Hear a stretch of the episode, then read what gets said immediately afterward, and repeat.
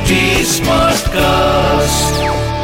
आप सुन रहे हैं एच डी स्मार्ट कास्ट और ये है फीवर एफ़ प्रोडक्शन हाय मेरा नाम निशांत है और ये है एक किस्सा रोज का।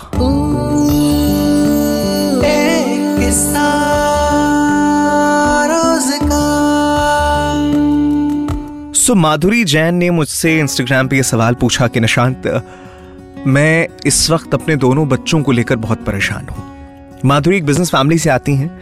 अभी दोनों बच्चों में बहुत प्यार है। दोनों भाई एक दूसरे के साथ मिलजुल कर रहते हैं। पर घर पे माधुरी के हस्बैंड और उनके छोटे भाई के बीच अक्सर प्रॉपर्टी को लेकर झगड़ा होता रहता है। और माधुरी ये कह रही हैं कि बच्चे तो निशांत वही सीखते हैं ना, जो अपने आसपास देखते हैं। ये हर दूसरे तीसरे दिन अपने चाचा और अपने पापा को लड़ते हुए देखते हैं पैसों के लिए।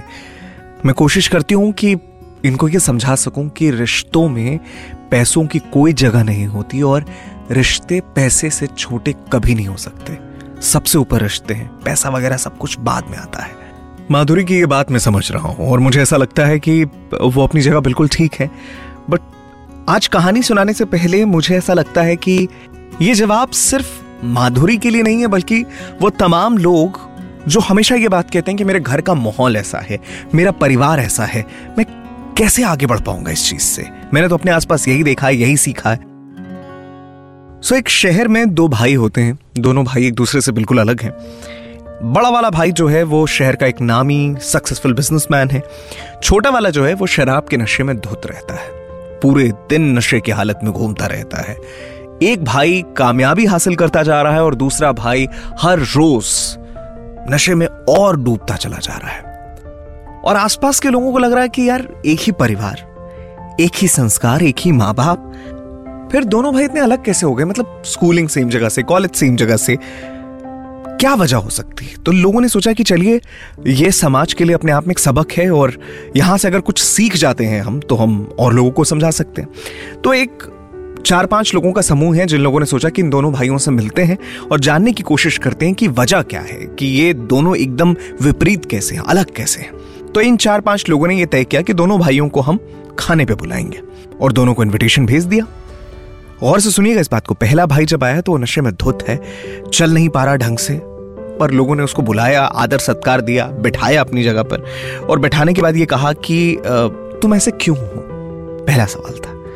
उस आदमी ने कहा कि, मैं अगर आज ऐसा हूँ, इसकी वजह मेरे बाप है। शब्द थोड़ा खराब है बट इस्तेमाल इसी तरीके से किया गया था। कि आज मैं जैसा हूँ, इसकी वजह मेरा बाप है। वो शराब पीकर आता था, मेरी माँ को मारता था, गालियाँ देता था। आप मुझसे और क्या एक्सपेक्ट कर सकते हैं? मैं क्या सीखूँगा? मेरे परिवार से मुझे बचपन से यही सीखने को मिला है, और शायद इसलिए मैं ऐसा हूँ। अच्छा ये सब बातें जब वो कर रहा है तो उसके हाथ में शराब की बोतल है, वो पिए जा रहा है और बातें किए जा रहा है। इनको समझ में आ गया कि इसके पीछे एक दर्द छुपा हुआ है। ये आदमी इसलिए ऐसा है क्योंकि इसके पिता ऐसे थे। पर सवाल यह है कि दूसरा भाई, वो भी तो उसी घर में पला बढ़ा वो ऐसा अलग कैसे हो गया?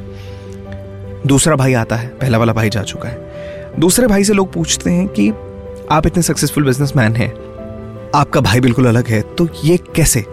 आप ऐसा कैसे कर पाए कैसे बन पाए ऐसे? तो वो जवाब में कहता है, इसकी वजह मेरे पिता हैं। और लोग भौचक्के रह गए, पिता हैं? अभी तो थोड़ी देर पहले छोटा भाई बता कर गया कि पिता की वजह से ही ऐसा हो गया वो। और आप कह रहे हैं कि आपके सक्सेसफुल होने के पीछे आप पिता को वजह मानते हैं? ये कैसे? उसने कहा, उस भाई ने बिल्कुल सही बात कही कि मेरे पिताजी शराब पी के आते थे, मेरी माँ को मारते थे, गालियाँ देते थे, हम लोगों को पीटते थे, वो तमाम बातें सही हैं।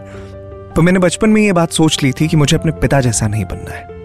तो आज मैं जो कुछ भी हूँ, उसकी वजह मेरे पिता है। माधुरी, मेरे ख्याल है आपके सवाल का जवाब यही है। सीखना आप क्या चाहते हैं?